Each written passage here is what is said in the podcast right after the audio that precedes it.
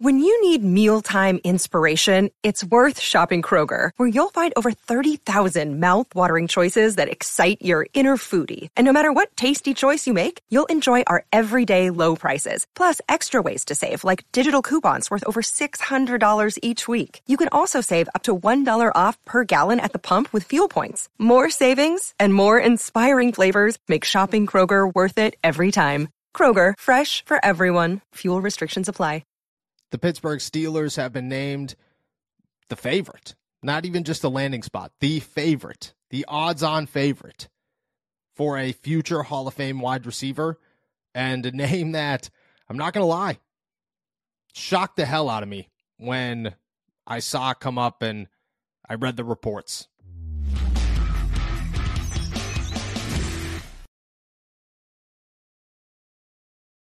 What's going on, everybody? I'm Noah Strackbein. Thank you for jumping on to Steelers to Go, and extra Steelers to Go here for you today as we approach the NFL trade deadline and plenty of news begins rolling in for the Pittsburgh Steelers. Make sure to subscribe to us on YouTube, youtube.com slash all Steelers talk. Find us anywhere you get your podcast. Check us out Monday, Wednesday, and Friday for the full podcast, obviously on YouTube and anywhere you get your podcasts. Let's talk about the Pittsburgh Steelers. Odds on favorites. Odds on. They are top dogs to go out and get an extremely surprising name in the AFC, but one that uh I mean, you can't shoot this guy down. You can't say he's not worth anything. You can't say why wouldn't you consider him?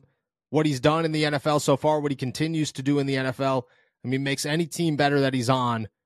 Unfortunately, he's just been on some pretty bad teams. That name is DeAndre Hopkins. The Pittsburgh Steelers, according to betonline.ag, have 5 to 1 odds, lead the pack to go get the Tennessee Titans wide receiver as he enters the trade block along with most of the rest of their team. And the Pittsburgh Steelers got some bad news there because Derrick Henry is expected to land with the Baltimore Ravens, and some have tossed out the Cleveland Browns, but it appears the Ravens are top dogs in this in this race. The Steelers, they're probably not going to go get a running back. Doesn't make much sense for them to get a running back. Didn't think it made a ton of sense to go get a wide receiver, but here they are leading the way for DeAndre Hopkins. They're followed by the Cleveland Browns, 11 to 2 odds, Seattle Seahawks, 6 to 1, and the Los Angeles Chargers at 7 to 1. You look at DeAndre Hopkins, 31 years old, two year, $26 million deal. He's got an out next year. It's a little under $8 million if you decide to move on from the 31 year old, be 32 at that time. I mean, I'm running through stats here. I'm trying to come up with something because for everybody listening, I know you're a little confused. I know I was a little confused. When I saw the headline, when I saw the news, when I got the email, I looked at it and went, the Pittsburgh Steelers?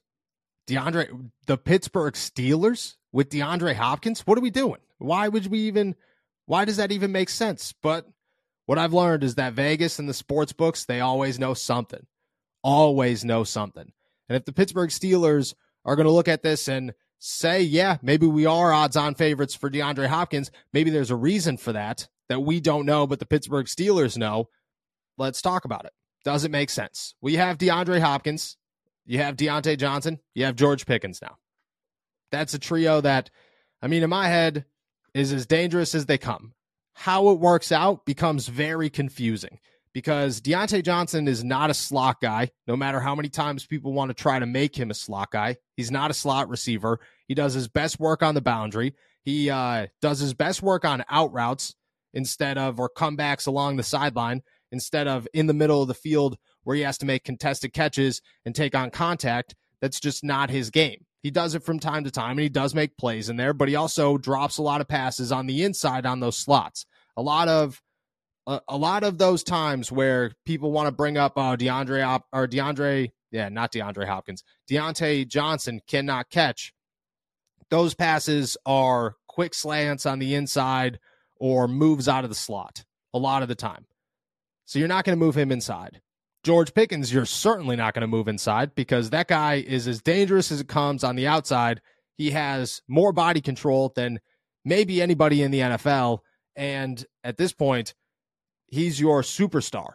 He is the guy that you are going to develop into Ja'Marr Chase or DK Metcalf or Tee Higgins or whoever else you want to bring, DeAndre Hopkins. He's going to develop into that guy. That's who the Pittsburgh Steelers want him to develop as. Allen Robinson is your slot. Maybe, maybe DeAndre Hopkins moves into the slot, but I still find that a little weird. DeAndre Hopkins is a guy where there are a few players in the NFL where you could throw a football up to them, they could catch it on the sidelines, you can't see the replay, and you know for certain they got their feet in bounds. That's DeAndre Hopkins. He always toe taps, always stays in bounds, always knows where he is. He's got the biggest hands in the NFL. The guy is a stud. He's a future Hall of Famer for a reason. He brings anything you want him to bring to a football team, and I believe that he's got plenty of juice left in the tank if you go out and ask for him. You give him an opportunity to compete in the playoffs and to fight for a shot at a Super Bowl, and that's probably what he'd get in Pittsburgh, at least an opportunity to fight in the postseason. I mean, chances are he's going to take that to another level and he's going to be even more dangerous. But again, I just don't know how you mix it in. Do you work three wide receivers on the outside in Diontae Johnson, George Pickens, and DeAndre Hopkins, and then keep Calvin Austin and Allen Robinson on the inside and feel comfortable about that? Because I mean, that sounds great, but how how many touches, how many passes can go around? You still have a developing quarterback. And that's actually a good point right there. Kenny Pickett, where does he come into this? Because right now he is developing a very, very nice and natural flow with Diontae and with George. And yeah, DeAndre Hopkins only adds to that. He only makes everything easier for Kenny Pickett and more dangerous for this offense. I agree with that wholeheartedly. But at the same time, you are messing up a flow with two guys that you believe are the future of the position, superstars at the position, at least in Pittsburgh, and guys that you want Kenny to have the tightest connection you could possibly get at wide receiver between a quarterback and a wide receiver. You're going to mess that up a little bit. You're going to look at it and go, man, I don't know about that one. I just, I have a hard time with this one. I really, really do just because I think DeAndre Hopkins is a great wide receiver. I do think he's a future Hall of Famer. I think the dude's still a stud. I think he makes any team so much better that he's on. And I think the Pittsburgh Steelers would be so much better with DeAndre Hopkins.